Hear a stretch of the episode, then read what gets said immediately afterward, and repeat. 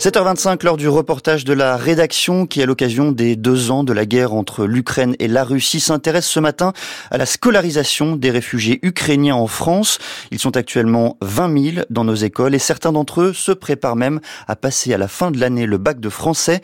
C'est un reportage signé Hakim Kasmi au lycée Joffre de Montpellier. Est-ce qu'il y a des scènes comiques sur la guerre ?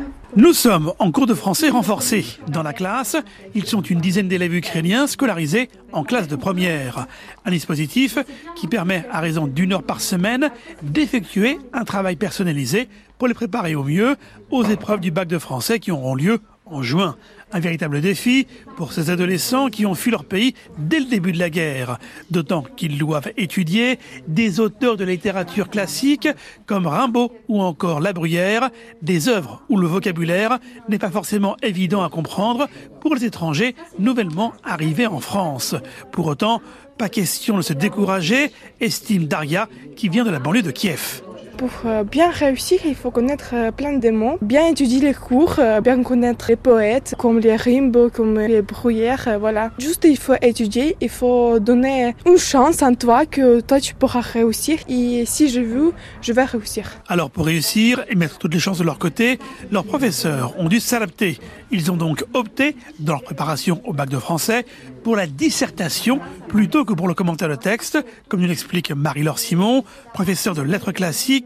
Contrairement à certains de ses collègues, elle n'a pas bénéficié de formation spécifique. La dissertation, depuis la dernière réforme, porte sur une œuvre particulière, c'est-à-dire ce n'est pas une question ouverte sur l'ensemble de la littérature, ça ne demande plus comme avant une grande culture littéraire. Ça porte sur des œuvres qui sont au programme et que ces élèves travaillent avec leurs professeurs de français. Un commentaire, au contraire, ça demande d'être capable de voir quelle est la spécificité stylistique d'un texte par rapport aux autres, ce qui me semblait être extrêmement difficile dans une langue qu'on pratique depuis 2 ans seulement.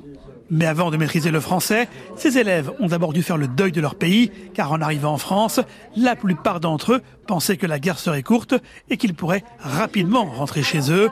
Dans ces conditions, difficile au départ de se motiver pour apprendre le français. On connaît Paulina en première, la jeune fille originaire de Kiev qui a perdu ses parents, vit actuellement seule en France avec sa grande sœur. J'ai pensé que c'est pas vrai et donc je vais retourner en Ukraine, que la guerre va finir, et donc quand j'ai compris que non, ça va pas être comme ça, donc je vais rester en France, je vais étudier ici, ça est devenu plus facile.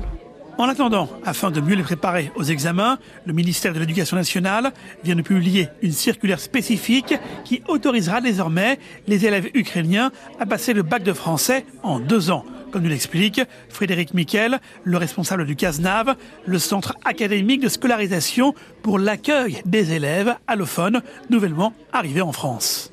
La difficulté est que parfois, les élèves qui sont en dispositif manquent des cours de classe ordinaire. Donc cela peut créer une difficulté supplémentaire pour eux. Le fait de pouvoir répartir sur 2 années les enseignements leur permettra de ne rien manquer et de progresser en français tout en acquérant la totalité du programme des classes ordinaires. Une réussite des élèves ukrainiens au bac qui devra également passer par une meilleure intégration avec leurs camarades français. En effet, par timidité et par peur de ne pas bien parler notre langue, la plupart des Ukrainiens que nous avons rencontrés au lycée Joffre nous ont avoué qu'ils préféraient pour l'instant rester entre eux.